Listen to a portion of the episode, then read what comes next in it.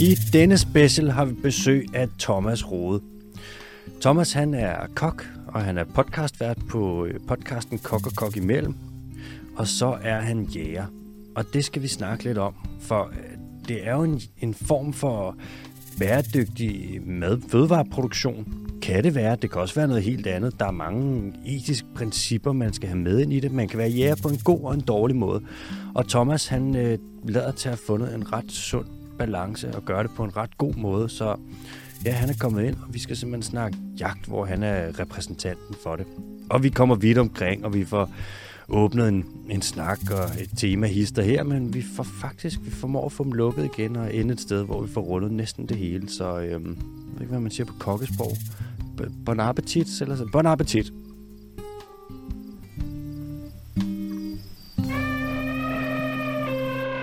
Nå, velkommen til Den Dyriske Times podcast special i dag med besøg fra Thomas Rode. Thomas, velkommen til. Tusind tak. Nu har du jo samme studie, vi bruger, ikke? Så du har været her en del gange før. Er det der, du plejer at sidde, eller plejer du at sidde her? Jeg plejer faktisk at have din. Men det er meget, jeg er meget komfortabel med at sidde her, også fordi at jeg er meget komfortabel med, at du sidder og styrer showet derovre fra min plads, der normalt styrer showet. Så alt er godt. Ikke sikkert fedt. Ja. Vi må tage et shuffle en dag. Det er det. Så må vi prøve det andet at være gæst i eget studie. Det må være helt spøjst. Ja. Thomas, du er kok. Ja. Du er podcastvært på Kok og Kok imellem. En podcast, hvor at du inviterer kokke ind, og så sidder jeg og snakker om mad og kokketing og gastronomi og hele den ballade der. En podcast, jeg i øvrigt kan anbefale til dem, der godt kan lide mad, og hvem fanden kan ikke det? Ja, og man kan sige, dansk gastronomisk historie, som jo i de her år, altså Danmark vandt guld i går til Bocuse d'Or, ikke? Altså det uofficielle verdensmesterskab i madlavning, som jo er, altså i gamle dage, da jeg var helt ung kok, der var det jo sådan noget som, altså når man kom ned og og skulle ned og se det der, ikke? Så grine franskmændene lidt, jeg synes, der kom sådan nogle lidt sjove smølfer op nu. Nogle havde et flag, der så ud på den ene måde. Alle fagene så lidt ens ud, men de havde lidt forskellige farver. De var meget søde og harmløse, men det var jo ikke rigtig nogen gastronomiske nationer. De vidste ikke en skid om det.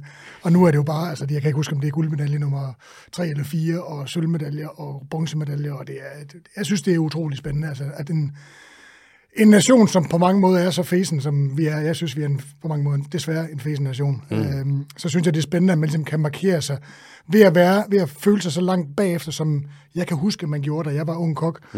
Og så simpelthen som nation kan være så nysgerrig, og samtidig også, hvad kan man sige, økonomisk progressiv, at vi har råd til at understøtte hele det er, og have den kultur, man går ud og spiser og går op i mad. Synes jeg er fantastisk, og det har jeg jo oplevet i min tid som menneske og som kok, ikke? Det synes jeg er fantastisk. Hvem var det, der stillede op og vandt i går? Det var Brian Mark Hansen, ude, som er køkkenchef på Søllerød Kro, og som har været souschef hos mig på Kong Hans i gamle dage. Så ikke fordi jeg synes, jeg har nogen del af æren, men jeg er stolt over at kende ham, men jeg synes, han er arbejdet med det der, hvor alle folk siger, altså, ja, verdensmesterskab. Jamen, selvfølgelig kan jeg da godt forstå, at du gerne vil vinde det, men tror du nu også, det er muligt? Og det var det. Så simpelthen vundet det guldmedalje i verdensmesterskabet. Over alle de store, hvad skal man sige, kulinariske, gastronomiske verdensnationer, ikke? Frankrig og Spanien, Italien. Og sindssygt. Ja, det er faktisk sindssygt. Med den madkultur, altså da jeg var barn, der spiste man nogle ting, som jeg ikke har lyst til at spise i dag i hvert fald. Der var ikke udvalg af noget som helst. Altså det mest eksotiske skulle få hos Brugsen, det var sådan nogle halvbrune hvide champignons og persille og kartofler og løg, ikke? Det var det. Jeg har også altid synes, at dansk madkultur var sådan lidt nær i koldt bord. Det er fandme ulækkert, mand. Ja, det kan være det. Altså, få gode ting, der er lavet rigtig godt, ikke? Altså, ordentlig overvej er jo nice. Altså, men, og så kan jeg jo, altså, jeg kan jo godt lide frikadeller og ting, men det der med, at det er den bedste ret, jeg nogensinde har smagt, min mors frikadeller, fuck off. Altså, så skal du altså ud og opleve verden, fordi at der sker... Ja, så skal du til at spise. Så skal du til rigtig at spise. Og det er jo ikke, fordi man ikke kan lide det. Det er ikke, fordi jeg er snobbet. Men den danske, oprindelige danske smag, det oprindelige danske køkken, det traditionelle køkken, er jo så, igen, altså, ligesom vores sanser, det er jo bedøvet mad. Altså, der er salt og peber, og så er det, hvis man er rigtig heldig, så er der salt og peber, ikke? Klart. Men det er for ofte, i bedste fald er det jo ikke smagt til. Men det kommer også fra en tid, hvor at man har haft meget begrænsede ingredienser, og så er det ligesom det, der... Ja, det der sidder fast, og så er det bare blevet kål, og det er blevet lidt svin, og det er blevet nogle rodfrugter, ikke? Men nu har vi fundet ud af jo, at altså, i Danmark kan der også gro artiskokker og koriander og græsker og alverdens andre ting, de har det faktisk fint der. Og ingefær. Og ingefær, ja. Man kan godt lave artiskok i Danmark. Ja, jeg har artiskokker i haven. Altså, og nogle år er bedre end andre, ikke? Men altså, hvis der er lunt og tørt, tror jeg, der skal være, så fungerer det, og de smager jo lige så godt. Og så er det jo en ret flot plante. Mm. Jeg tror, de fleste, når de ser en artiskokbusk, de er sådan, wow, det er også et ordentligt svin, altså. Ja, det er en tidsel. Mm-hmm. Ja. Er det en tidsel? Ja, det er den. Jamen, det vidste jeg jo godt, for jeg er biolog, så det vidste jeg selvfølgelig. Det er en tidsel, og så har den udover, altså nu er jeg jo mange år, hvor jeg ikke har spist kartofler, eller i hvert fald meget, meget lidt kartofler, og så mangler man den der densitet i sin mad, altså som kartofler har, fordi kartofler har jo udover, de smager skide godt, og kan nogle køkkentekniske ting, som er ret vilde. Mm-hmm. Jeg behøver bare at sige pomfrit, ikke? Men man mangler den der densitet i sine grøntsager, og der kan artiskokken faktisk lidt sammen med græskar og søde kartofler, og den kan lidt det samme. Og så har den egenskab, at den indeholder en masse bitterstoffer, som gør, at den producerer mavesafter, der gør, at fedt bliver opløst og emulgeret med mavesafterne, så de ligesom bliver trukket ned i ens tarmsystem, så man kan optage fedtet og bruge fedtet til det, fedt er lavet til, nemlig energi. Når vi bliver forbrændt, ja. Og det er god energi. Det er den længste energi. Den kunne man jo tage, det kan vi jo tage, altså foie gras-historien kunne vi jo tage en dag. Ja. Jamen, historien om foie gras er faktisk ret interessant. Altså, og det igen, der findes jo rigtig gode måder at gøre ting på, og der findes rigtig dårlige ting at gøre på. Og det gør det også med jagt, som vi skal snakke om senere, det gør det med landbrug, det gør det med alt muligt andet. Mm-hmm. Der findes en god måde at gøre tingene på, og så findes der en rigtig, rigtig dårlig måde. Og den rigtig, rigtig dårlige måde at gøre ting på, er som oftest den, man tjener flest penge på, og derfor er det den, der bliver mest fremtrædende, og derfor træder, hvad skal man sige, de oprindelige ting, som tanken bag ved foie gras i virkeligheden er, som er en spændende historie. Den tager vi en anden dag. Ja, tak. Et hurtigt spørgsmål, inden vi hopper videre. 2 spørgsmål faktisk. Kartofler, hvorfor spiser du ikke dem? Jamen, det gjorde jeg ikke. Altså, jeg var jo meget, arbejdede meget med det her stenalderkost, paleokost, oprindelig kost, så derfor har jeg interesseret mig ekstremt meget for vores forfædre, hvad de gjorde, og jeg er klar over, at der er sket nogle ting, og så det kommer vi jo formentlig også ind over, når vi skal til at snakke om jagt og traditioner og instinkter og alt muligt andet. Men den indeholder jo en masse stivelse, som kan være gavnligt i nogle fornuftige mængder, men hvis man lever for 95% af det, man spiser, er hurtig stivelse, så har man et problem, ikke? Fordi så er det jo det, man brænder, og ikke det fedt, vi snakkede om før. Præcis. Så derfor undgik jeg ris og pasta og brød og i mange, mange år. Altså spiste det kun ved helt specielle lejligheder. Så derfor, men jeg kan godt lide kartofler. Jeg elsker kartofler, altså ligesom alle mulige andre. Jeg elsker også matadormix og pisse og lort. Altså det er bare, jeg er bare klar over, at det ikke er beneficial. Det er ikke nødvendigvis godt for mig at overdrive. Det skal være i afvejet mængder. Ja, og jeg tror, det er det, der er det store problem. Og det var det, jeg ligesom har konkluderet efter de mange, mange år, jeg har rodet med det her. Det er, at det er jo mængderne. Altså, der er jo ikke noget i vejen med kulhydrater, men de skal bare ikke udgøre 75-85% af det, vi spiser, men kan være et supplement til det, vi spiser, som er rigtigt, som vi så kan diskutere på et andet tidspunkt også, hvad det er. Helt sikkert. Ja. Og så lige et andet lille spørgsmål. Hvad var det, den hed, den der konkurrence, de vandt i går? Bocuse d'Or. Den gyldne Bocuse. Bocuse d'Or. Navngivet efter stifteren, som var den første sådan en revolutionær gastronom, der revolutionerede fransk gastronomi sådan i slutningen af 60'erne. Paul Bocuse, som døde for et par år siden. Hvad var det for en ret, de lavede? Jamen, de havde faktisk... Jeg har ikke sat mig, som jeg har ikke fulgt så meget med i de sidste par år, så jeg er faktisk ikke 100% klar over det. Men der var et element, de har som regel nogle opgaver, de skal lave en forret, og en hovedret har været den klassiske. Mm-hmm. Her skulle de simpelthen lave en børnemenu. Som skulle være sjov og spændende, og i det tror jeg, i 2023 ligger også bæredygtighed, sundhed og sådan noget. Ja, klart. Og det skal være sjovt og appellerende for børn at spise. Jeg er ikke fuldt meget med, men altså, når man står og er vant til det store franske gastronomiske skolerit, og så skal stå og lave sådan en børnemenu, ikke? På 3 retter. Det er svært. Det er svært, mand. Jeg vil skide i bukserne og sige, det kan jeg tage håndklæde i ring, det kan jeg ikke. Bare sådan, gå og købe nogle fucking nuggets. Lad være her. Præcis. Nå, Thomas, du er også crossfitter? Ja, i hvert fald funktionel træningsudøver, tror jeg nærmere, jeg vil kalde det. Helt sikkert. Ja. Og så er du jæger? Ja.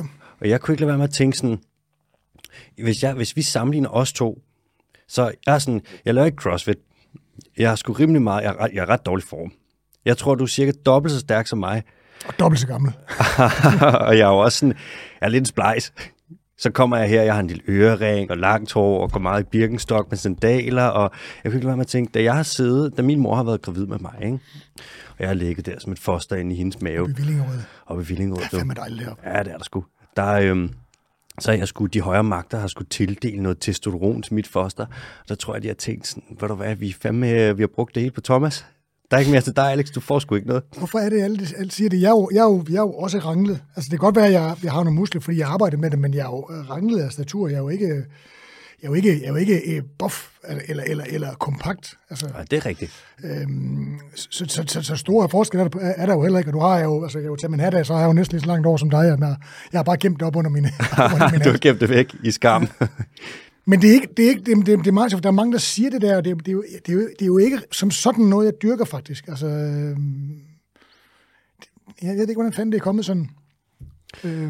Jeg tror, det må være sådan stenalderkost-ting, hvor dit navn er forbundet med det, og så træning og alting, og så er det sådan en kobling, folk laver op i hovedet, hvor sådan, han er trænet, han er et jern. Ja. Jeg tror, det er det.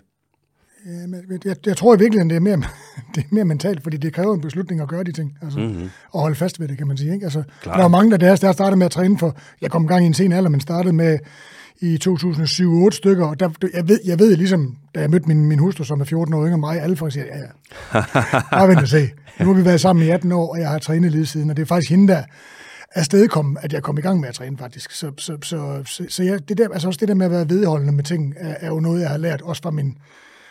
Det ved vi jo ikke, men vi talte indledningsvis om det der med, at i vore dage, der er jo voksne en del af deres børns projekt, og da jeg var barn, og da du var barn, der var børn en del af de voksnes projekt, ikke? Altså, ja, absolut. Så derfor har jeg lært nogle ting, og tillært og indlært mig nogle ting, altså, som jeg stadigvæk holder ved, og jeg tror, at den ene af dem, det er den der vedholdenhed, som vi jo også kommer til at snakke om, hvis vi skal snakke om jagt, fordi det kræver det også. Altså, som barn, som sagt, var jeg en del af min fars projekt, og jeg skulle skrive en bog om træning for nogle år siden. Så kan folk spørge sig, hvorfor en kok skal lave en træningsbog, men det gjorde jeg altså. Og der skulle jeg sidde og skrive et forår, og der kom jeg i tanke om det der med min far. Altså, hvor fanden har jeg det der arbejdsgen fra? Jamen, det har jeg jo fra min far, der var skolelærer og havde det hobbylandbrug, som han bare ville. Han brændte for det. Heste og ude i naturen, og faktisk også på jagt. Og han var ikke særlig god til det. Han var ligesom en dårlig håndværker, ligesom jeg. Altså, jeg har 5 tommelfingre på hver hånd. Jeg er virkelig dårlig til det. Men han brændte for, hans passion, bestemt det hele. Så det vil sige, altså, hans drøm skulle jo gå i opfyldelse. Så måtte vi bare arbejde 3 gange så hårdt for det, som alle andre, ikke? Og det var jeg en del af. Så det var bare at weekenden så stå op og tage sit arbejdstøj på, og så ordnede vi brænde fra lørdag morgen til søndag aften, ikke? Uafbrudt. Lige en måltid engang med en søndags grobrød, man løber stadig på, og så videre, ikke? Men det var bare sådan, det var. Og hvis jeg ville have noget sjov og ballade, så måtte jeg sørge for at få det arbejde, der skulle laves, overstået, sådan så jeg kunne lave det, der var sjovt bagefter. Så det der med, når man gerne vil opnå noget, så er man ligesom nødt til at ofre noget. Og det synes jeg ligesom har gået igennem. Jeg tror, det er det, der sådan er mit største kendetegn. Det er da også fedt at arbejde med noget, når man har noget formålsbestemt, noget man arbejder imod. Og så tit, jeg synes med rutiner. Nu, jeg har for eksempel, jeg mediterer hver morgen, og på bord alting. Og så i starten, der er det sådan noget, så sidder man der. Det er hårdt arbejde. 10 minutter, hvor du skal sidde der og holde øje med dit åndedræt. Fuck, mand. Så sidder man og spørger sådan noget. Hvorfor er det egentlig, jeg laver det her? Hvad er det, jeg laver? Hvorfor laver jeg ikke noget andet i stedet for? Jeg kan også gå på YouTube. Jeg har egentlig læst avis. Hvad der sker? Og så stille og roligt holde ved. Og så når du vender dig til det, så på et tidspunkt, så vil jeg faktisk ikke være foruden. Fordi så er det sådan en del af rutinen. Og så nogle af de frugter, man høster af det der. Ligesom med træning. Man siger sådan, det er jo rart at føle sig. Med dit arbejde generelt. Altså, hvor mange vil blive ved med at være så vedholdende med at holde fast i nogle principper, som du har været igennem mange, mange år? Præcis. Det er alt for bøvlet. Jeg har jo også sagt det samme, da jeg ligesom har sagt, jeg vil jo ikke have, at alle mennesker skal være spist stenalderkost. Jeg vil bare have, at alle mennesker skal gøre det, der fungerer for dem, og ikke det, de umiddelbart har lyst til, eller nogen andre fortæller dem, de skal. Præcis. Men mindre det er spist stenalderkost, selvfølgelig. Ja. Så det der med at blive ved, også imod alle odds, og sige, men altså, du kræver din ret for dyrene, og du kræver din ret for naturen, og det bliver du ved med at kæmpe for, selvom du ved godt, det er fucking upopulært, for der er ikke nogen, der gider høre om det. Det er rigtigt. Det er meget nemmere bare at gøre det, man lige har lyst til. Jeg tror også, jeg har fået det lidt ind med modersmælken på en måde. Altså, jeg er jo vokset op på et landbrug, ikke? Og mine forældre har altid haft det med, at dyr, det er noget, man behandler dem ordentligt. Og så se det med, hvordan vi gør nu i landbruget, hvor altså størstedelen af dyrene i det danske landbrug, de bliver behandlet af helvedes til. Altså, så har jeg ikke noget problem. Det er ikke det, der står på lastbilerne, kan man sige. Ej, det er fucked up. Jeg så lige en Arla-lastbil her til morgen, kører forbi, hvor de står, vi prøver at gøre noget godt for verdens ressourcer. Og sådan, hvad? Altså, er det den regnskov, I fælder for at dyrke soja til foder, eller hvad er det egentlig? Er det den gylde, I spreder på vores marker, så I smadrer vores land? Altså, hvad er det, I prøver at gøre? Det er bare greenwashing, og det er løgn. Der er sådan, det har jeg ikke noget problem med at kæmpe mod. Og så, hvis det er hårdt. Det er gældstårligt, fordi de fleste vil jo, de tænker bare, nå, det var dejligt. Det kan jeg godt købe. Ja. Men det er svært. Du kender det, så får man nogle tæsk, så bliver man lagt ned, og så rejser man sig op igen, og så bliver man mere og mere stedig. Men det er, altså det, jeg synes, vi lader os lade være med at tage slangehals på det, for jeg tror, vi kender det begge to. Det er jo det der med, når man gør noget, Og det er jo indiskutabelt, at det er i den gode sagens tjeneste, man gerne vil have, at ens natur bliver ved med at være der, altså, at vi mennesker kan være den bedste version af os selv. Mm-hmm. Altså, det kan der aldrig være noget, man kan stille spørgsmålstegn ved, mener jeg. Nej, præcis. Hvorfor, altså, så derfor nogle gange siger man, hvorfor er det folk skal... Fordi jeg siger, lad nu være med at leve af matadormix. Mm. Så bliver man... Eller, jeg tør næsten ikke sige det, fast lavnsboller. Men vi tager det ikke. Altså, det var jo den sag, fastelavnsgate, altså, det var jo for at sige, altså, spis nu de fastelavnsboller, jeg skal spise. Hvad er fastelavnsgate, hvad er det? Nå, så lad være med at tage hul på den, så lad være med at tage den. Okay. Men det var, ja, det er jo, altså, jeg kunne jo bare godt tænke mig, at folk, de tænkte over, hvad de spiste, for at de havde mulighed for at blive den bedste version af dem selv. Og du skal ikke spise det samme som mig, jeg skal ikke spise det samme som dig, fordi du og jeg, eftersom du ser ud, du ser jo godt ud, du ser ud, som om du trives på det, du lever af. Ergo har du måske taget nogle valg og truffet nogle beslutninger og tildrager dig en viden, der gør, at du kan navigere ud fra den kost, du spiser, og have det godt med det. Mm. Og omvendt, fordi at, altså, ja, det er en lang diskussion. Det kan være, vi skal lave et helt program mere om det, for det er fandme svært. Altså. Men det er også virkelig en relevant diskussion. Ja. Også bare, når man snakker ernæring. Og det er svært. Det er fucking svært at finde ud af, hvem man er i ernæringsmæssig henseende. Fordi, igen, altså, du skal ikke nødvendigvis have det samme som mig. Nej. Og også det med, når man, altså nogle ord, dem bruger folk i flæng, for eksempel, når noget det er sundt, og sådan, det kan betyde rigtig, rigtig mange ting. Altså, jeg har en af mine bedste venner, han er læge, går rigtig meget op i ernæring, sidder, og det er nørdet på molekylært plan. Hvis du siger noget er sundt, jeg lover dig, altså, jeg slet ikke have det.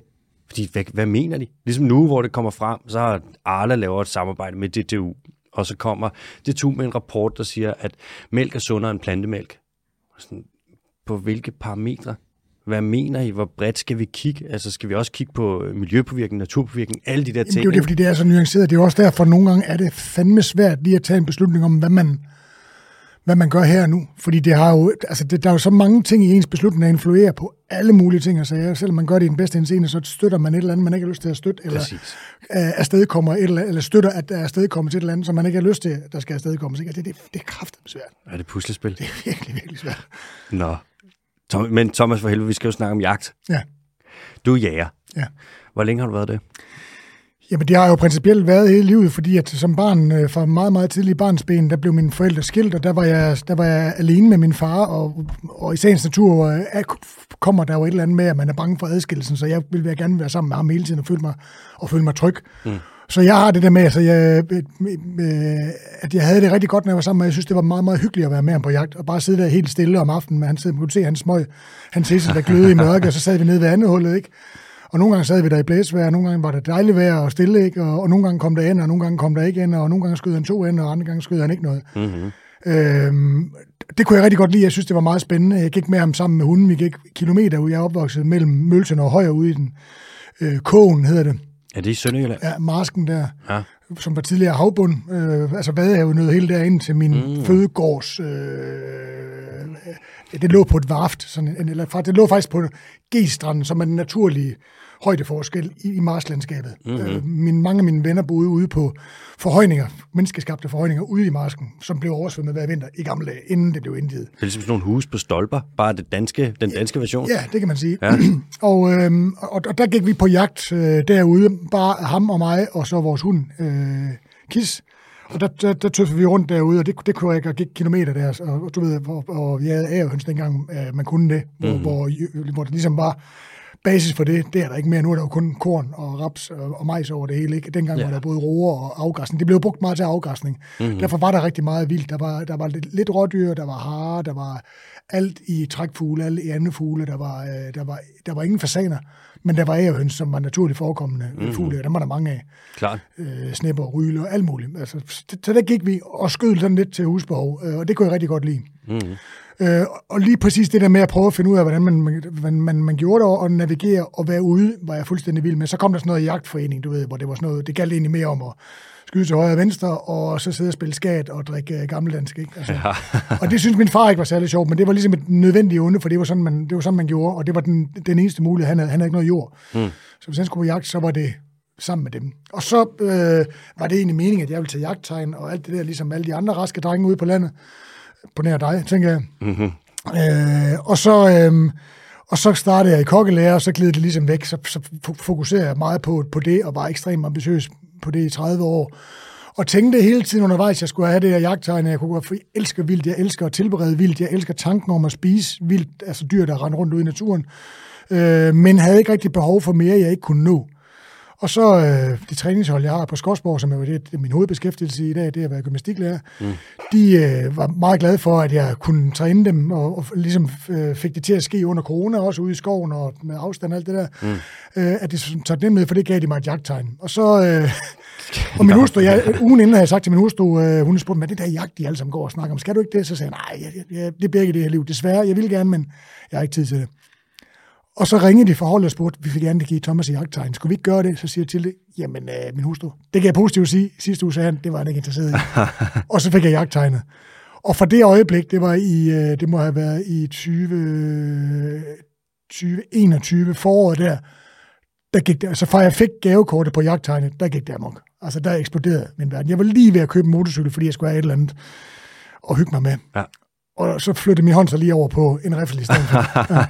Du blev bidt. Fuldstændig. Altså, og sådan har jeg det med også min træning, som vi har lige været inde på tidligere, og alt muligt andet, jeg har lavet gennem mit liv, kokkefaget og alt det der. Så når jeg først finder noget, som fanger mig, så er det fuld pedal. Altså, så er det alt ind på rødt. Hvad er det ved det jagt, der bitter så meget? Altså er det selve, der selvfølgelig, du kommer ud i naturen, ja. Det er jo en ting. Og du, men der også selve, det ligger jo lidt i ordet, ikke? Jagten, altså hvad... Jamen, i jagten er det spændende. Man kan sige, det kulminerer jo, når det siger bang. Mm-hmm. Og så man kan sige, drabet er jo et eller andet sted, eller burde være højdepunktet, og sådan har jeg det faktisk ikke. Når det er sagt bang, så, og man kan sige, og der er det vigtige jo, at når det siger bang, så ligger dyret der. Mm. Der er ikke noget med, at det ligger og tumler rundt, eller løber væk, eller noget som helst. Det siger bang, og så ligger den der og er død. Mm. Så hvis du ikke trykker, eller venter med at trykke på aftrækkeren, eller lader være med at trykke på aftrækkeren, indtil du er 1000% sikker på, når jeg bevæger min tommelfinger, eller min pegefinger en millimeter mere, så siger det bang. Mm. Jeg har lyddæmper på som oftest, fordi jeg bryder mig ikke om lydforureningen. Altså, jeg bryder ikke om at genere andre med, at jeg er på jagt. Mm. Så siger det bang, og så ligger dyret der forændt på stedet, uden der er noget, uden det har lidt, eller noget som helst. Det er jo konsekvens af det.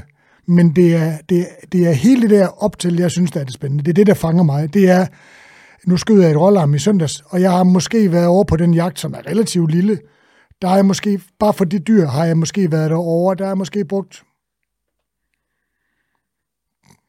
30 timer, 40 timer. 30 timer for et skud. Ja, og siddet der, og kigget der, og ventet. Det var ikke i dag. Den kom ikke der.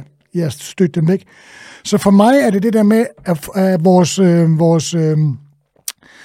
rudimentære sanser, vores sanser er jo, fordi de bliver jo stimuleret i et omfang, altså hele tiden i vores moderne samfund, både ernæringsmæssigt, underholdningsmæssigt, socialt, altså vi bliver jo bombarderet. Mm-hmm. Vi behøver ikke tænke selv.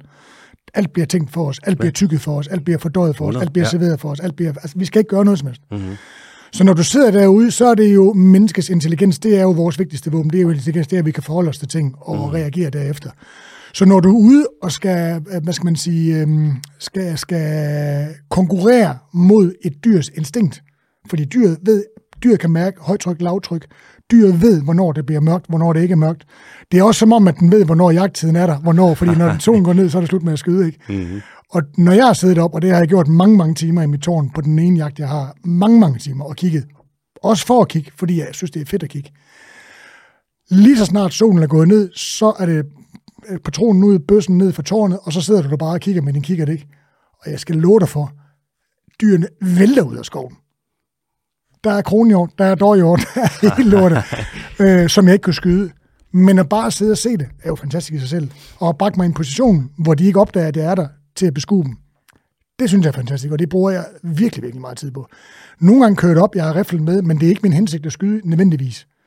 Nu opdagede jeg så et dyr, for eksempel et, der havde en lille råbuk, dem skyder man normalt ikke så sent på året, som jeg har set et par gange, og stod og kiggede på den, stod på marken, men vi skyder dem, og så skyder vi dem kun i bukkesæsonen. Mm. Så der var en buk, så jeg stod egentlig bare og kiggede på den, konstaterede, det var en buk, og stod og nød at kigge på den, at den stod derude og spiste. Jeg havde ikke nogen intention om at skyde den. Når den bevægede sig, fandt jeg ud af den enes bagløb, den ene bagben, Altså, det baskede ligesom en vinge, når den gik. Det vil sige, den var enten blevet påkørt, og eller blev hængt fast i et hegn, eller et eller andet. Mm. Den var kommet til skade. Mm. Så derefter blev min fokus, det var jo at få den skudt. Men du skal jo stadigvæk sørge for, at der er de rigtige forudsætninger for at skyde. Der skal være kuglefang. Du må ikke kunne ramme nogen andre mennesker eller noget andet. Du må ikke være tæt på hus. Bla, bla, bla. Mm. Alle de ting, du skal vide. Så jeg gik igen. Altså 4-5 gange kørte jeg op. Selvom der var andre dyr, som jeg rent faktisk nemt kunne have skudt, så kørte jeg op for at skyde den, for ligesom at gøre en ende på dens lidelse. Fordi hver gang den tog et skridt, så bevægede dens benene. Så jeg kunne ikke skræmme den, fordi så ville den jo skulle løbe væk, og ja, det der ben flagrer over. Altså bare tanken om det var bare altså sådan helt... Så da jeg ligesom kom op og bragte mig i en position, hvor jeg kunne skyde den der, så tænkte jeg, så skal den skyde den. Bare i all means med sig sammen, og så også måske tage nogle chancer i forhold til nogle andre ting. Nu skulle den altså ligesom udfries af dens pinsel, ikke?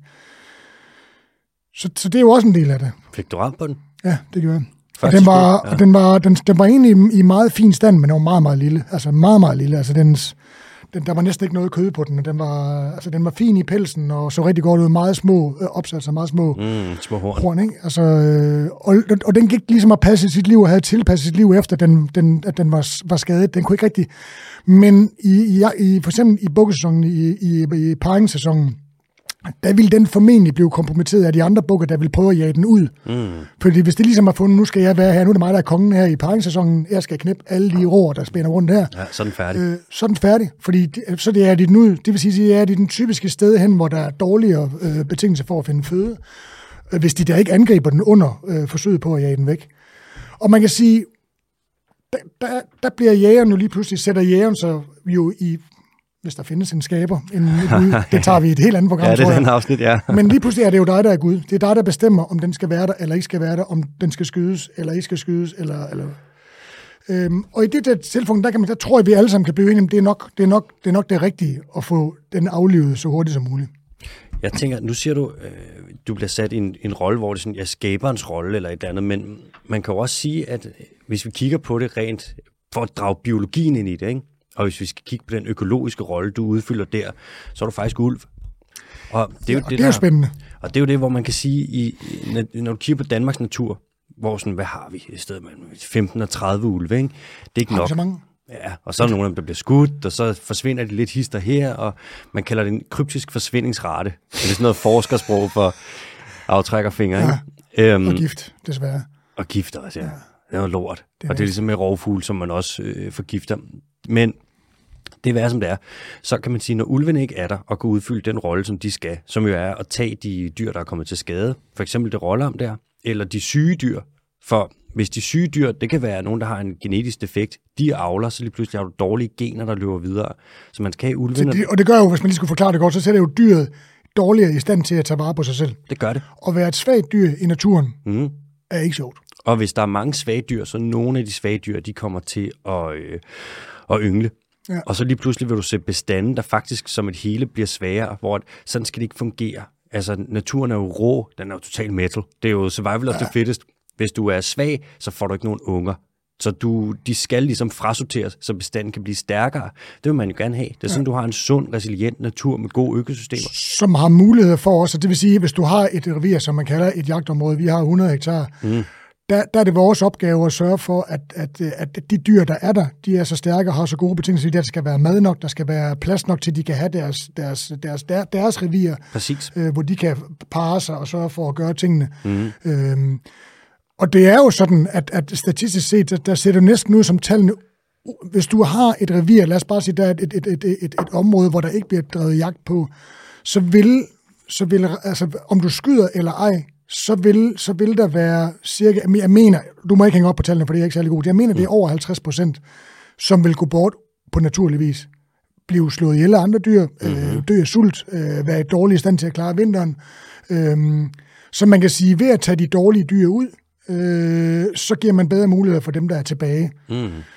Og så kan man jo beslutte, altså, hvad man så gør. Altså, nu har vi haft det her og betalt mange penge for det i et halvt år, vi har skudt 2 dyr. Jeg har skudt et lille rålam, som så lidt svagt ud og havde sådan noget, du kan se, der var sådan nogle huller i dens pels. Den havde et eller andet... skab eller et eller andet. Noget, ja, nogle... Det lignede lidt skab, ja. Altså, den var egentlig pæn nok, men den valgte jo også at skyde. Moren så ud, som om den var beslået. Det vil sige, den var nok befrugtet og kunne sætte nye i verden, ikke? Ja. Det er de 2 dyr, vi har skudt i år, og der er mange deroppe, altså. Det er meget så fint. Vi skal formentlig skyde nogle flere, og det ved jeg ikke, om vi kan nå, fordi sæsonen er jo slut lige om lidt. Men vi har bare brugt utrolig meget tid på at observere, hvad der er der, finde ud af, om vi kunne finde ud af dyrenes rutiner og det ene eller andet for at finde ud af. Og når man gør det, så finder man ud af, at man tror, at man bor i Nordsjælland, hvor alting er fint og flot, og der ikke er noget natur, ikke? Mm. Det vælter rundt med dåvildt. Det vælter rundt med råvildt. Kæmpe store dyr, der er i skovene, som folk løber, cykler og jogger igennem, ikke? Og laver orienteringsløb og går på jagt i, uden man ser dem. Men det er, det er også det, de har lært jo, at mennesker skyder dem. Så man kan se i nogle områder, hvis der er hårdt jagtpres, så opfører dyrene sig anderledes end i andre områder. Så kommer de kun ud om natten, for eksempel. Ja, præcis. Så står de og gemmer sig inde i skoven, ikke? Fordi de er jo sådan... Ja, jagtpres, det kan jo også bare være presence. Altså, det kan også bare være, at der er mennesker, der er der og har deres frekvens. Biler, der kører den samme vej hver dag. Præcis. Børn, der skal til skole. Nogen, der cykler. Nogen, der løber. Nogen, der går med hunden. Nogen, der rider. Og det er jo ikke, fordi de er jo ikke bange for dem. De bliver jo ikke stødt på den måde, de holder sig bare væk. Har du indtryk af, sådan, når du går i sådan nogle jagtkredse og snakker med andre jæger om de her ting, at jeg har indtryk af, at de tit og ofte er ret veloplyste om, hvordan det står til med, hvor meget vildt må de skyde, hvor må de skyde det hen, hvornår og hvordan og hvorfor, og hvad for en rolle det ligesom, de her dyr, de spiller i økosystemerne. Altså, det er ikke, jeg ser ikke jæger som nogen, der går ud, og så tager de bare hovedet under armen, og så nu skal jeg bare skyde. Det er også. Altså, jeg har, nu har jeg jo været jæger meget, meget kort tid, så altså, jeg er meget imponeret, jeg er overrasket over, hvor mange, der har en fornuftig etik. Der er også nogen, der ikke har. Ja. Men jeg synes, altså, så der er sket der er sket et paradigmeskift på et eller andet tidspunkt, og man siger, der hvor jeg tog jagttegn, de gjorde ekstremt meget ud af at oplyse om etikken omkring det, på mange måder. Det er ikke bare at smække bønner i en bøs, og så knalde nogle dyr ned. Altså, der er ligesom nogle ting, man ligesom gør.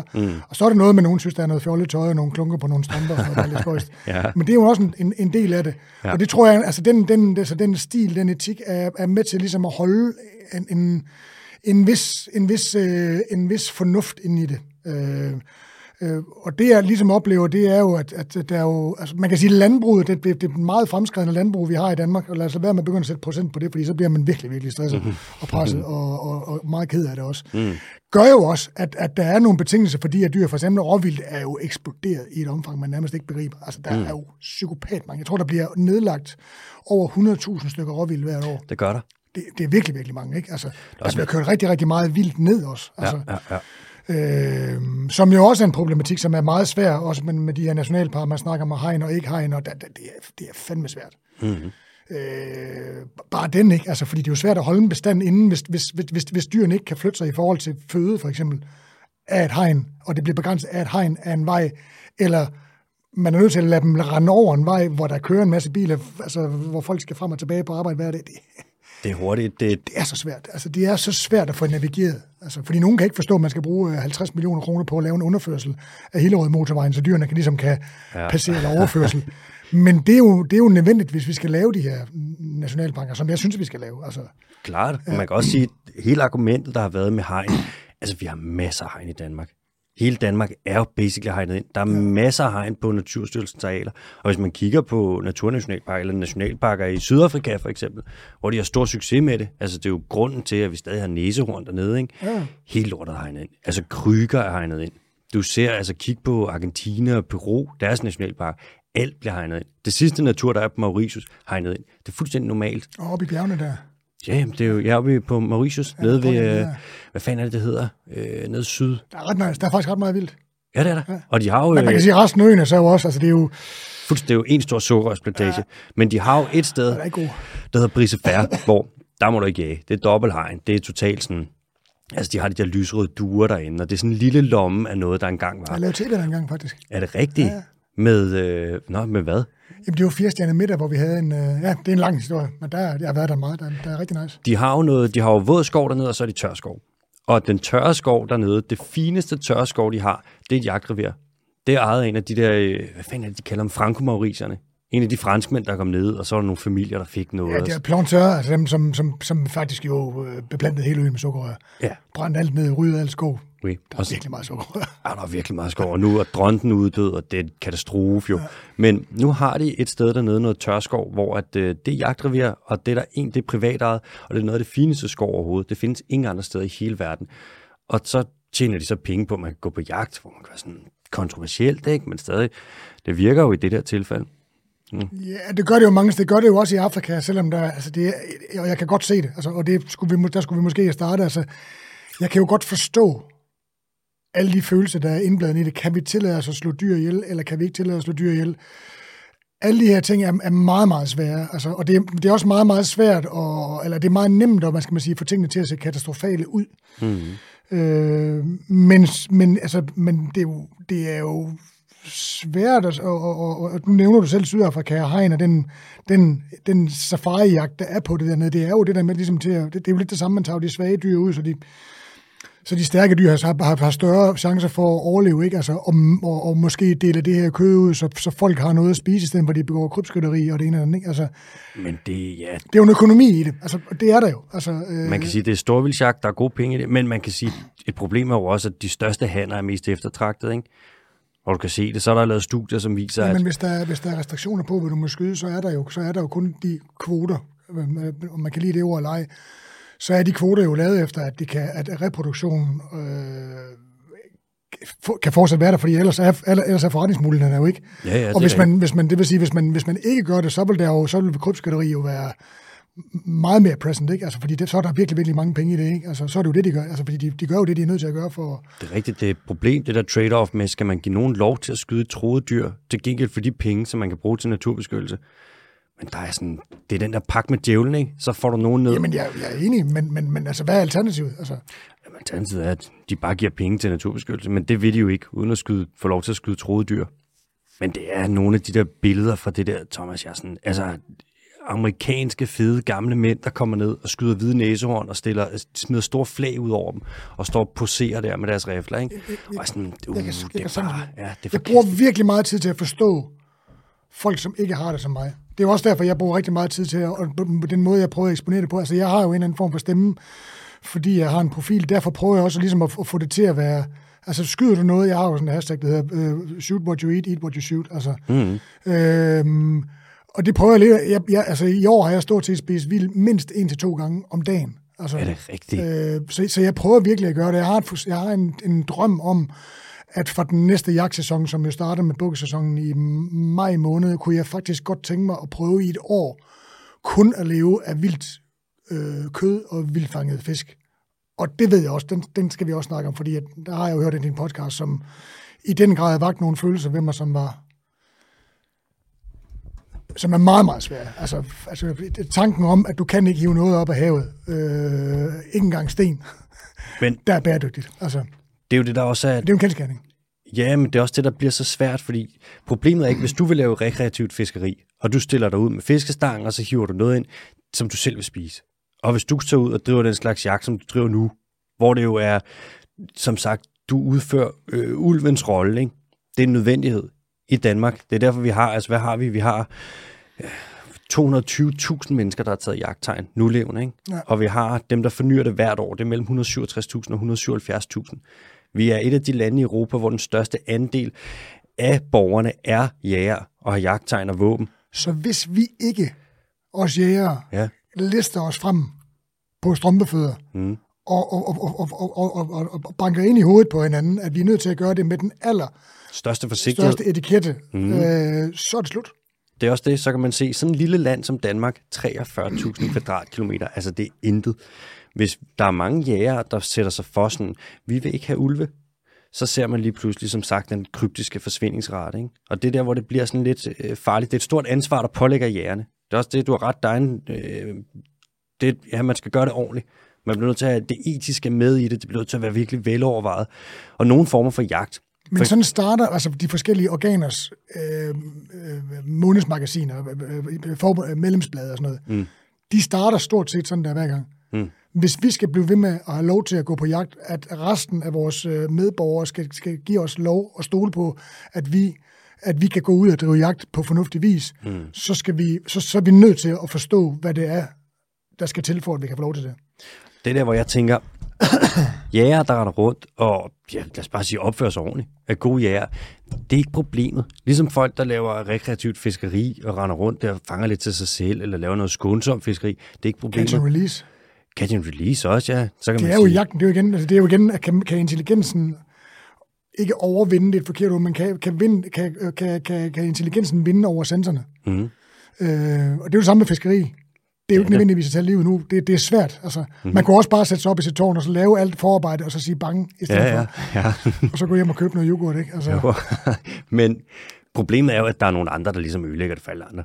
Og i Danmarks tilfælde, så har vi jo landbruget selvfølgelig. Jeg ved jo også, altså jeg har jo et horn i siden på dem. Jeg har mere bare sådan en finger, der peger på dem og siger, nu skal I til at opføre ordentligt. Altså vi har 48% af Danmarks areal, ikke? Det er fodermarker. Hvad hvis der var natur der? Hvad hvis vi havde noget natur, hvor der rent faktisk var dyr? Hvad ville det ikke gøre for jægerne? Prøv lige at overveje det. Hvad hvis alt vildt der blev nedlagt? Også opdrættet vildt. Hvis alt det blev spist? Bliver det ikke det nu? Nej, det gør det ikke. Altså, jeg tror, historierne med, at man graver store huller ud i skoven og får 300 fasaner til at forsvinde, det tror jeg ikke er rigtigt. Altså, jeg tror, der er meget, der bliver brugt til forskellige ting. Altså, jeg har selv været i gang, så derfor ved jeg også, hvor svært det er. Altså, jeg har en drøm om, at de fasaner... Fordi jeg kan godt forstå, at folk synes, det er svært, at man opdrætter 300 fasaner, og så skyder 10 manden på en formiddag. Altså, det kan jeg godt forstå, det er svært. Man kan sige, at hvis de blev brugt til føde, det vil sige, hvis man fandt nogle metoder, lige pt. Altså, jeg vil gerne lave boller i karry med fasan. Mm. Problemet ved det er, at du kan jo ikke have havl i det, fordi hvis lille Gunnar Alexander ude på Østerbro får et havl ind og får udlagt en tand, så er det slut forever. Ja. Så du skal finde en måde, du skal få de der stålhavl, som det er jo gået over til at blive nu i stedet for blyhavl, at de ligesom forsvinder ud af kødet, at man kan trække dem ud på en eller anden måde. Filtrere dem fra. På en eller anden måde, eller gøre et eller andet. Og det findes der måder på, det er bare svært. Mm.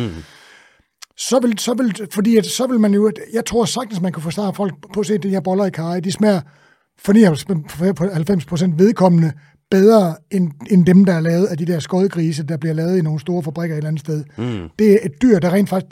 Det er blevet opdrættet, det vil sige, at man har sørget for, at i den tidlige stadie, altså som kylling, der er den bag hegn, den får foder, har nogle... høns, der render rundt og viser, hvordan de skal gøre. Og derfra bliver de så sat ud i naturen og skal ligesom tilpasse sig der. Og så bliver de skudt. Men altså, man må jo sige, fra de bliver lukket ud af buret og tøffer rundt derude og gemmer sig i hegn, der har de jo et liv, der minder om en hvilken som helst anden fugl. Altså. Der er bare et problem med det. Nej, der er et par problemer med det. For det første, de hører ikke til her. Nej. Altså, det er jo en asiatisk fugl. Ja. Og hvis du kigger nu på fasaner, hvor man har sat dem ud, det er jo store dele af Nordamerika, det er Australien, det er den nordlige del af New Zealand, og så er det hele Europa, ikke? Ja. Og de kommer ud, og der er jo konkurrence mellem dem og de andre hønsefugle. Og så er der også det med, at de laver nogle ting, man har haft nogle studier nu i Belgien, der viser, at de altså spiser for mange krybdyr og for mange padder, som tit er sådan noget truet fauna. Ja. Og så er der også det med invertebrater, altså spindler, alt kriblekrable, insekter og sådan noget. Hvis der er rigtig mange fasaner i et område, så gør de også indhug i de bestanden. Men det kan man jo gøre noget for ligesom at booste forekomsten af, kan man sige. Ikke? Altså, der er jo tiltag, man kan tage, som fremmer den naturlige... fauna. Men jeg hører, hvad du siger. Det er klart. Det er umiddelbart, så det tiltag, man vil bruge, det var at lade være med at sætte invasive organismer ud. Og det er jo så fasanen, ikke?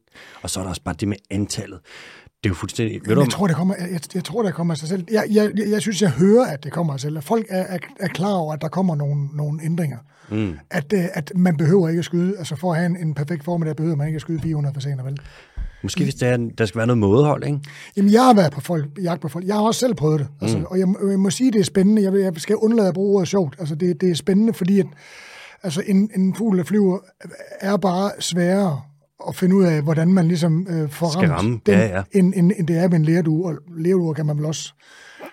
Ja, det tager vi en anden dag. Ja. Så der er jo et eller andet. Men jeg har været på jagt med folk, der er vant til at gå på de her store jagter. Som har været på mindre jagter, hvor man har skudt meget mindre og har haft en meget bedre og mere kammeratlig, hyggelig, nærværende jagt. Altså, og haft lige så stor fornøjelse og glæde og udfordring ved det. Og hvis man så ovenikøbet inkluderer at få spist de dyr, der er, så når man så er på den der jagt, så får man ikke oksekød fra Argentina og sild fra Polen, eller hvor fanden de nu kommer fra, ikke? Altså, men spiser det vildt, der bliver nedlagt. Så sker der ligesom, så er der ligesom en anden form for holistisk tilgang til hele... Jeg tror godt, man kan skabe, med den vilje, der er omkring det, tror jeg godt, man kan skabe en anden måde at gøre det på, som også er bæredygtig, fordi vi er i 2023, og tingene er nødt til at være økonomisk bæredygtige også. Man kan sige med, altså med fasanerne, for det første, det der, altså nogle år, der sætter vi næsten 1 million fasaner ud. Hvis du tager og vejer alle de fasaner, ikke, og du holder det op mod samtlige andre fuglearter i Danmark, så er det suverænt den fugl, der er allermest af. Altså, vi snakker flere millioner kilo fasan, der render rundt. Det er vanvittigt. Andre lande har store... Hvis man holder det op imod... Altså, har du i tal, har du altså kyllingeproduktion? Hvis man nu skulle finde en eller anden... Jeg ved godt, du kan sammenligne en til en. Mm. Men hvis man ligesom siger, men så tager vi så... Altså, den andel fasaner, der bliver skudt, der er spiselig, dem trækker vi så fra antallet af kyllinger, der bliver opdrettet. Ja, der er markant flere kyllinger. Ja, det er jeg med på. Mm. Men altså... Det kunne jo også være en løsning. Man kan sige, problemet er det der med, at vi klassificerer jo fasaner som vildt, men reelt set, i og med, at det er en invasiv art, vi sætter ud, så er det... Jeg vil ikke kalde det som vildt. Som kylling jo faktisk også. Det er jo en skovhøne fra Asien. Altså, det er bankivahøne. Vi kunne lige så godt tage bankivahøner fra Indien og sætte dem ud i Danmark. Det vi gør, det er egentlig, at vi bruger den danske natur som en hønsegård. Og det er der, hvor man kan sige... Det har en indvirkning på økosystemet. Den udkonkurrerer. Det er jo derfor, mange danske fugle er presset, altså. Fordi vi udsætter så mange fasaner, der render rundt og laver ballade, ikke? Så kan man sige, hvorfor så ikke have de fasaner i fangenskab, og så må man slagte dem der, og så spise fasankød, hvis det er det, man vil have. Så må man jo have kylling. Ja, for så må man spise kylling, jo. Ja. Det er der, hvor man kan sige, at vi er i den der situation nu, hvor at det er sådan en gammel sag. Altså, hvis ikke vi havde fasanjagt den dag i dag, og der kom nogen og foreslog, hvad skal vi ikke bare tage 1 million af de her asiatiske fugle? Altså, krokodiller ud. Ja, ja, godt, den ja eller alpaka eller et eller andet. Ja. Det er ikke rigtig... Jeg vil ikke kalde det bæredygtigt. Også det med, at det er en invasiv art. Man gør en stor indsats for at bekæmpe invasive arter. Det er et gigantisk problem, og i Danmark, der gør vi en indsats for at udsætte dem. Det er helt på hovedet, ikke? Og så det der med, at de skal have en chance for et vildt liv. Sådan, det er jo ikke et godt vildt liv.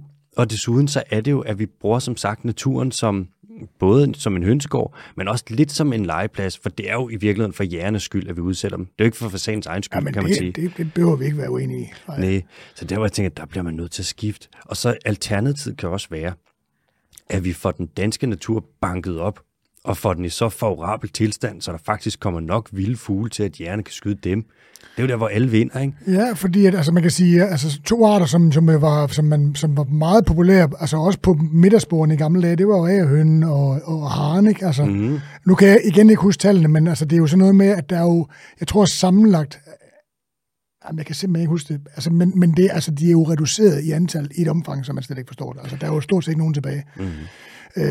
I forhold til, hvad man skød i 60'erne, for eksempel, ikke? Altså, som jo udgør føde også, ikke?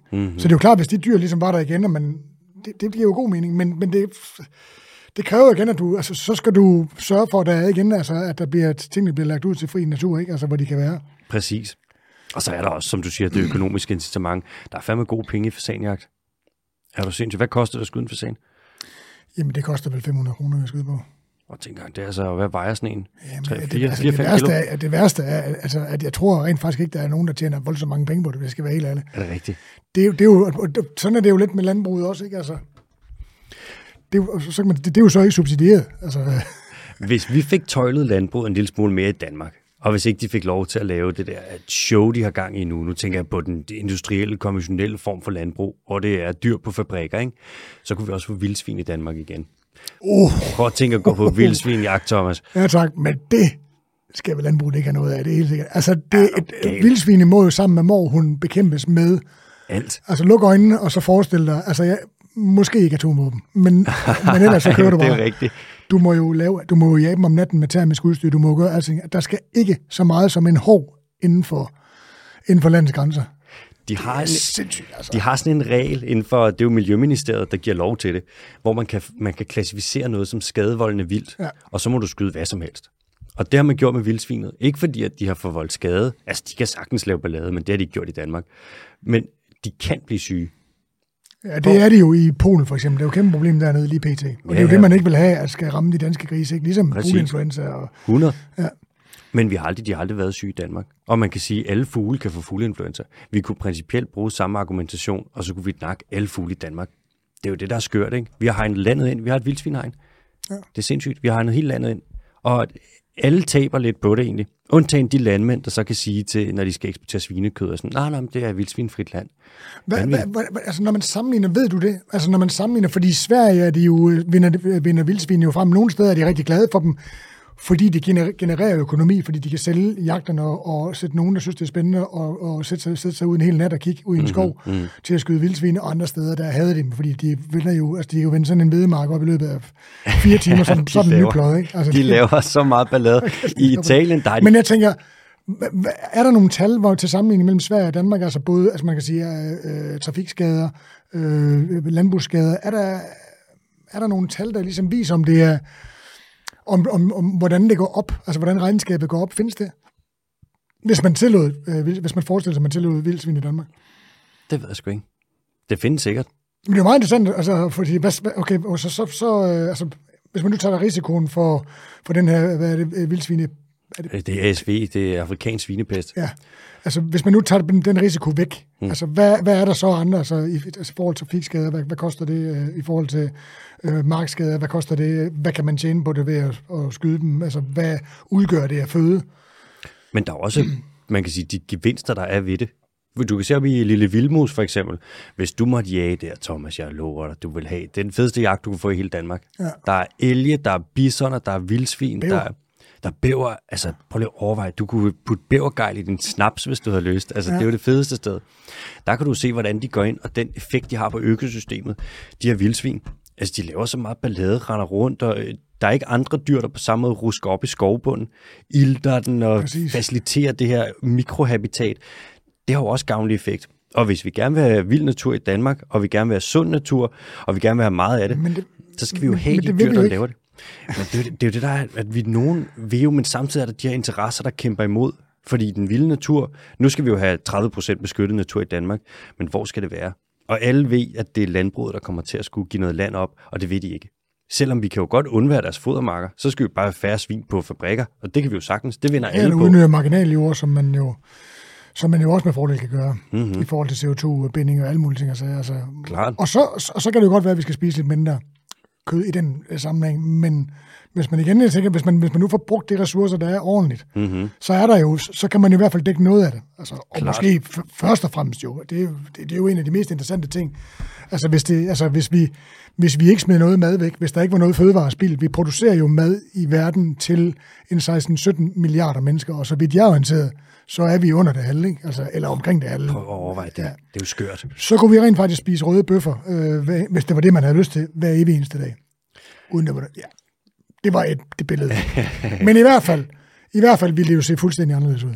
Hvis man ikke smider. Hvis man først og fremmest lærte at spise det hele, ikke? Altså, der er fandme meget mad. Altså. Fuldstændig vanvittigt. Og vi bruger maden på en åndssvag måde. Vi bruger det meste af det til foder, ikke? Vi giver foder til 80 milliarder dyr, og så har vi ikke mad til 8 milliarder mennesker. Det er sådan lidt, det er fjollet. Men jeg vil, altså, hvis vi forestiller os, at Danmark, det kører i den helt rigtige retning, og hvis naturen, den blev sund og god, og hvis vi fik nogle dyrebestande, der ligesom var på et niveau, hvor man kunne sige, okay, nu er det faktisk okay, at vi går ind og regulerer og skyder. Jeg vil spise kød igen. Thomas, altså, hvis der kom et vildsvin og lavede ballade i din have, og der var masser af vildsvin, og man var sådan, den fucker så meget op, så vi bliver nødt til at tage den ud. Jeg vil spise den. Ja. 100%. Det der, hvor man er sådan. Det synes jeg er meget interessant. Ja. Det er jo igen, altså det er jo igen en problemet er jo, at man ikke kan finde fodslag om, at der skal være en bedre balance, end der er. Altså, og man kan sige, alt er jo bedre end nu.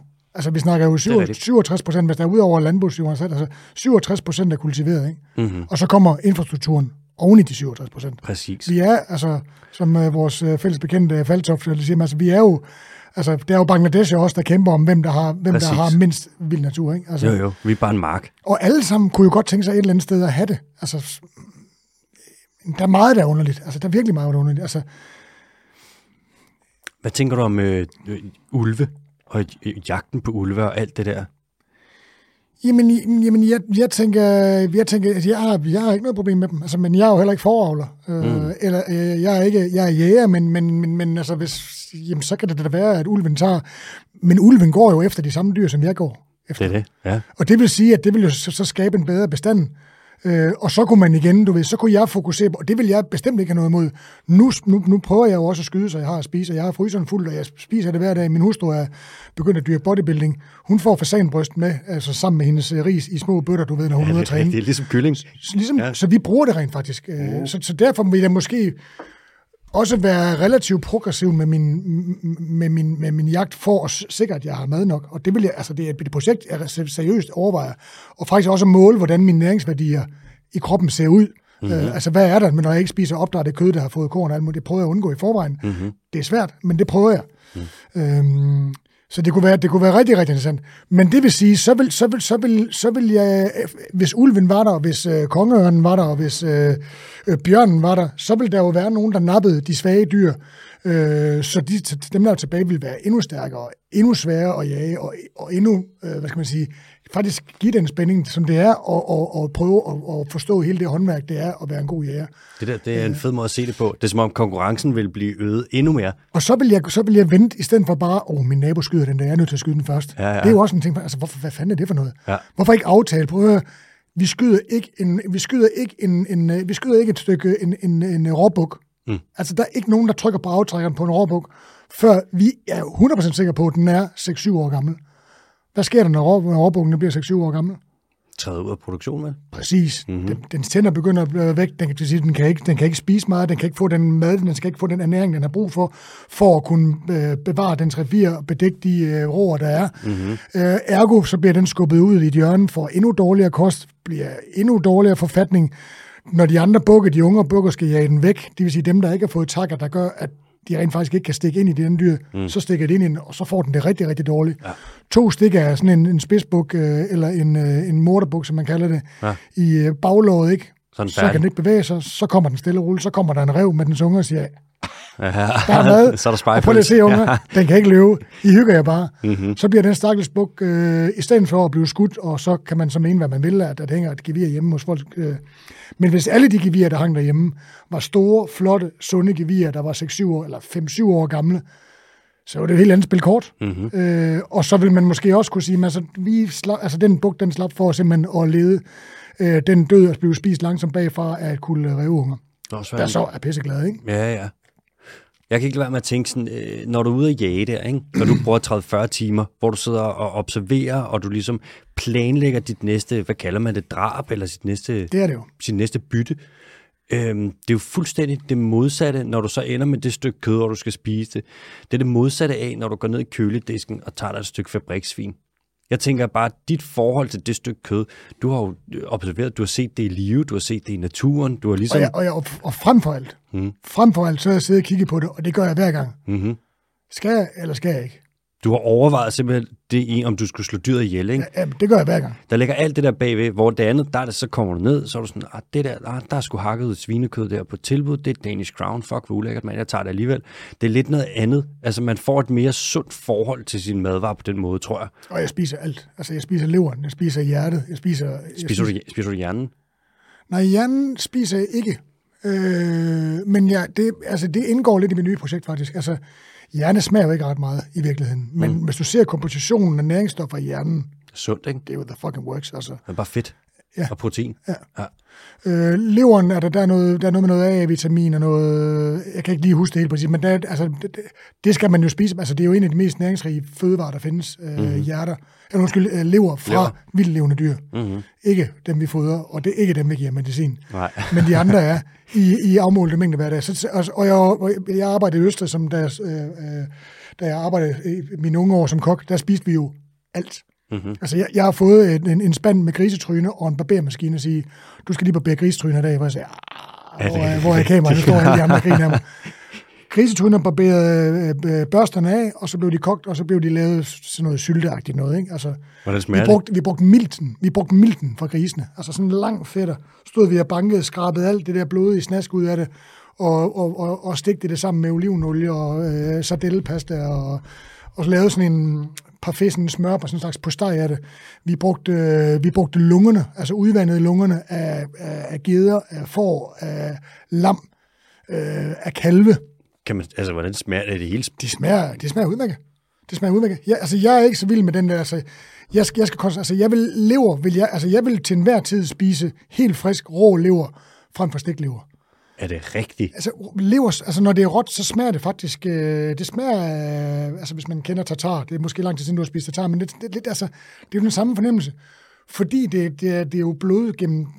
altså, det består jo af blod. Det gør det, ja. Når det bliver varmet op, så koagulerer det. Det vil sige, proteinstofferne, æggehvidestofferne, det stivner. Ja. Og så bliver det sådan, får det sådan en virkelig ubehagelig fornemmelse i munden. Ja. Og det forstærker den, hvad skal man sige, den stærke smag. Vi er jo vant til McDonald's-smag, Frankenfood-smagen. Mm-hmm. Vi er ikke vant til mad, der smager naturligt og har måske lidt bitterhed eller lidt metalliskhed og sådan noget. Mm. Så rå lever, altså bare marineret med olivenolie og citronsaft og skalotteløg, smager virkelig godt, og det er jo top-notch næring, ikke? Altså, og samtidig, altså jo mere hjerne, tunge, snude, kæbe, lever, lunger. Hvad med nyrer? Nyrer. Du spiser, jamen jo mindre hakket oksekød skal du gå ned og købe, jo mindre kyllingebryst skal du købe, jo mindre hakket kald og fisk skal du købe. Mm-hmm. Så det giver jo god mening. Altså, og jo mere, altså også de dyr, du så slagter, som i vores perfekte verden bliver opdrettet på perfekt vis, mm-hmm. jo mere dem, du spiser, jamen, jo mindre skal der produceres, er det jo mindre belaster de systemet, den natur, der ikke er der. Ja. Jeg nåede aldrig at smage tager. Nej, det smager rigtig nice. Altså, ja, det har jeg også hørt. Ja. Og tit, når jeg har set det sådan noget med arbejdet meget på restaurant, blandt andet på Pluto også, og der har været med estragon mayo, og det er noget, og jeg lå og toster så mange gange, jeg har gået der, bare, jeg har arbejdet på burgerrestaurant, og så rende rundt der som vegetar, jeg lå, eller mand, hvad jeg ikke, og så med tømmermænd også, hvad man ikke har haft lyst til at spise, altså shit.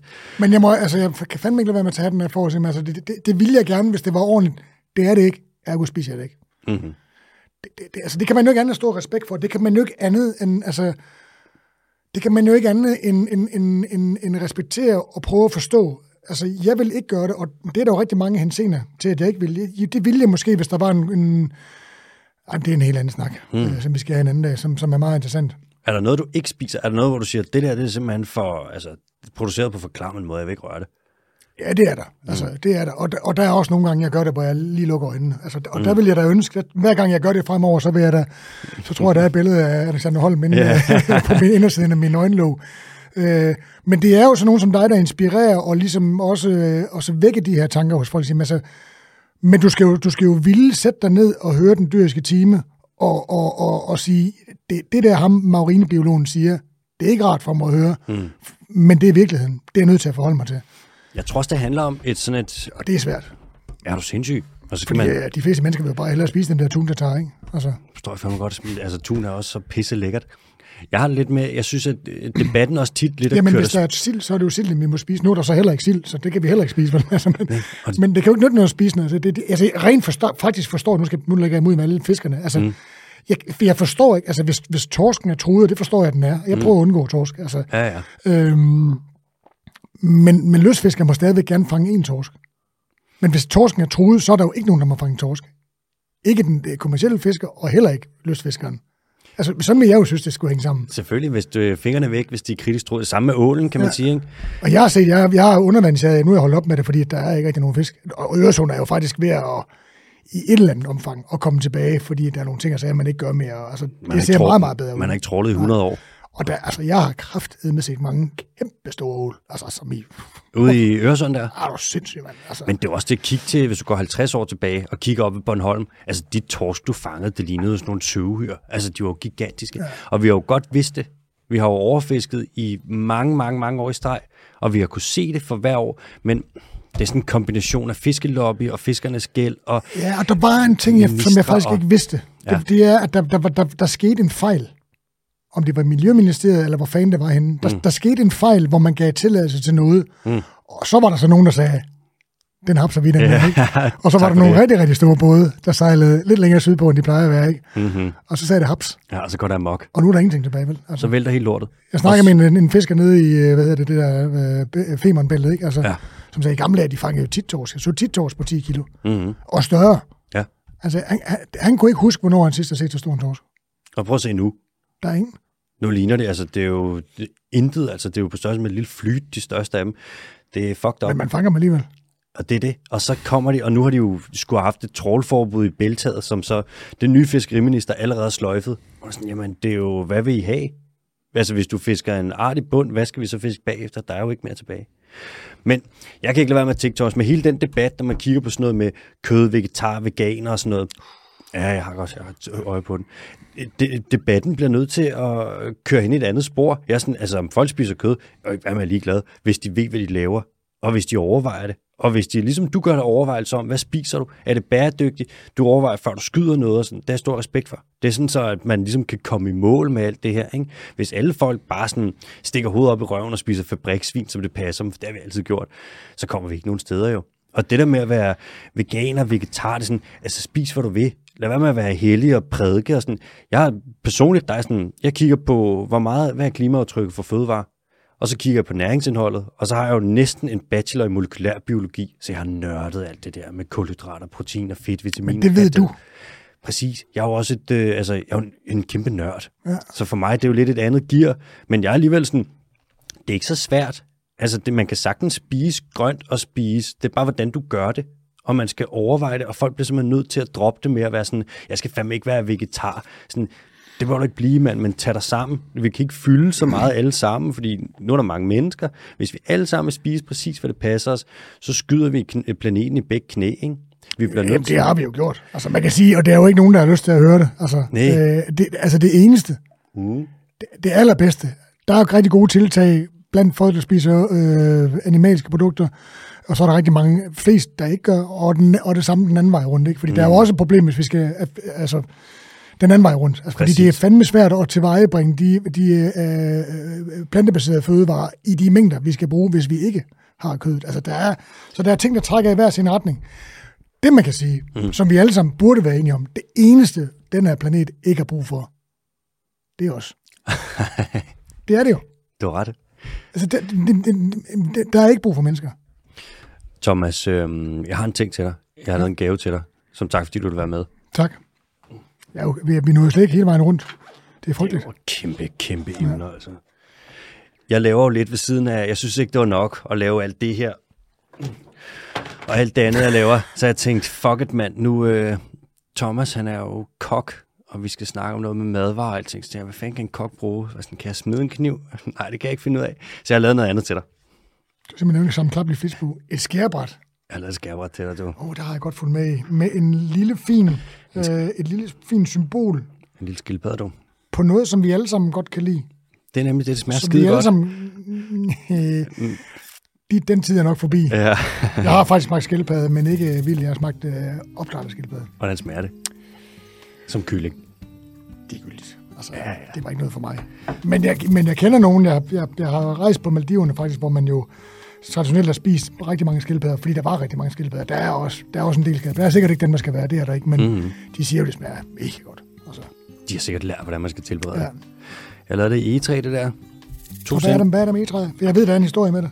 Det er hårdt af helvedes til. Ja. Og så er helt lortet noget, der egentlig var kasseret, eller skulle smides ud, eller var fjernet fra produktion, for folk synes ikke, de kunne bruge det. Og så har vi taget det, mig og min bror, og så forarbejdet det, ikke? Og så laver noget af det, som man kan bruge. Men hvad laver I? Laver mere end skærebrætter? Altså laver vi meditationsgamler og stiklingholder, og begynder at lave hylder, og alt muligt forskelligt. Fedt. Så er det bare det, mand. Så bruger vi en del overskud på at købe skov. Så sådan noget træ, der er smidt ud, det bliver lige pludselig det fredede skov, så vinder alle, ikke? Kommer der flere dyr, så kan vi gå ud og skyde et eller andet, Thomas. Ja, tak. Tak, fordi du ville være med. Tusind tak, fordi jeg måtte være med, og tusind tak, fordi at, du er der og bliver ved med, uanset hvad folk siger til dig, og dunker dig oven i hovedet med, så bliver du ved med at kæmpe for, at der er noget til dem, der jo sørgeligvis kommer efter os, selvom vi jo faktisk lige... der burde jo ikke komme ret mange efter os. Ikke så stort antal i hvert fald. Mm-hmm. Tak, fordi at du gør den indsats, du gør. Selvfølgelig. Og at lige stikker fingeren op en gang imellem for os alle sammen næser og siger, tænk dem lige om, hvad I laver. Tak for det. Selvfølgelig.